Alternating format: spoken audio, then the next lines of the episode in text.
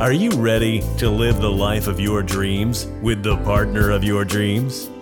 Then tune in every hump day, which is Wednesday, and spend lunchtime with Lady Eva for your Sexy Confidence Breaks Bands, the Dating Bootcamp Guide. I'm watching this new series on Netflix, and it's called Love Is, is Love Blind or something like that. And it's just amazing.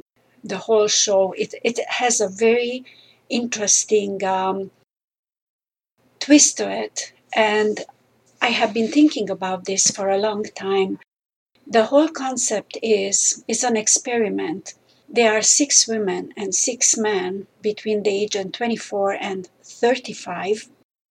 And they are put in, in a place where they can connect with each other through Um, a frosted door, so they cannot see each other, and the only connection they have, it's pure communication and uh, psychological, nothing physical. They don't know how the other person looks they're having a conversation with. And the whole project is that in forty days they have to get married if they find the right person. So they They interact with everybody, and yeah, they have the like, the dislikes um, of the people, and the one they have the likes, they're going to spend more time. Now, what happens? It's they have no communication with the outside world. They don't have cell phones. They don't have contact with family or friends. So only communication and their instinct and whatever, how they kind of feel towards the other person, everything is based on on on their values of what they would like from a person or how they would imagine their lives to be. And they talk pretty candidly about Um, some of the bad experiences. They talk about what they want in life, where they where they want to go.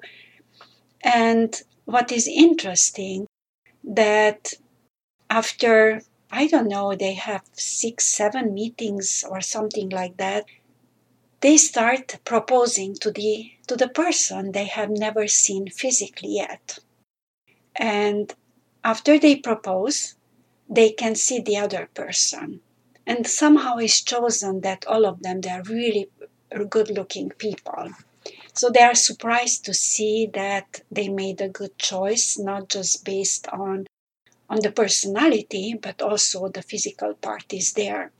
Now, they are shipped off to Mexico, to a, to a resort, where they can spend some time between more physically with each other and discuss further their future to see if it would work. It's very interesting. As soon as you put the physical element in the equation, things start changing because people become more insecure. They don't want to lose the person they they they propose to, most precisely. They are more uh, the insecurities, the the flaws, the fear, everything comes out, and also narcissism. There is a couple that actually, after the first two days, they separate because the guy is a total narcissist and total poor me kind of a victim kind of uh, a mode because of his past. Now, the past starts coming along, and based on their experiences, they they start to feel uncomfortable, and they just realize that this, if they get married, this is for life. So the fear really comes in. Also, the fear, because they're inter, they are interracial issues, there are uh, age issues, it comes how the parents, how the family is going to respond.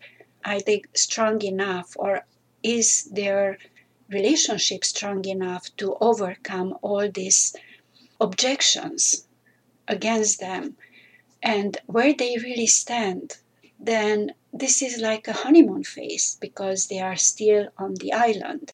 And I have not seen till the end because it's many series and I was binging out this uh, weekend to watch the series. I think I watched around five hours of this um, these episodes. So are they going to be able to withstand that attraction, those, those the communication they had, the, the plans they had in the real world when pays to be paid, maybe kids going to come along and uh, it's going to totally change the dynamics of uh, of their relationships.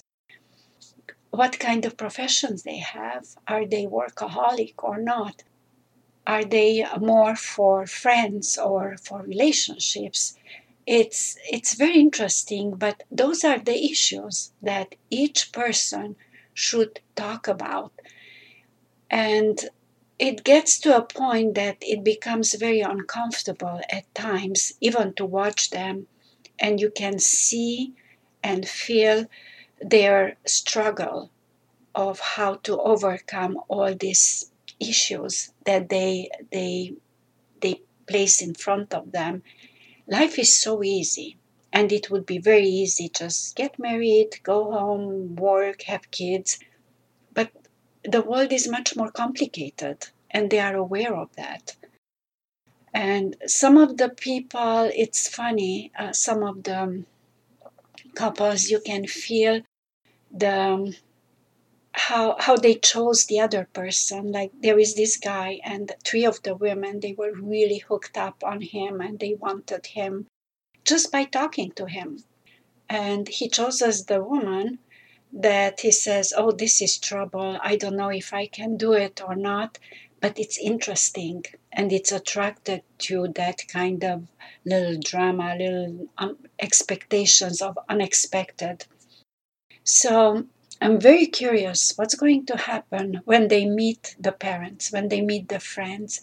How many couples are going to make it? And I promise you, by next Wednesday, I'm going to have the results and the answers to all of these questions that I have and they have in um, in this series.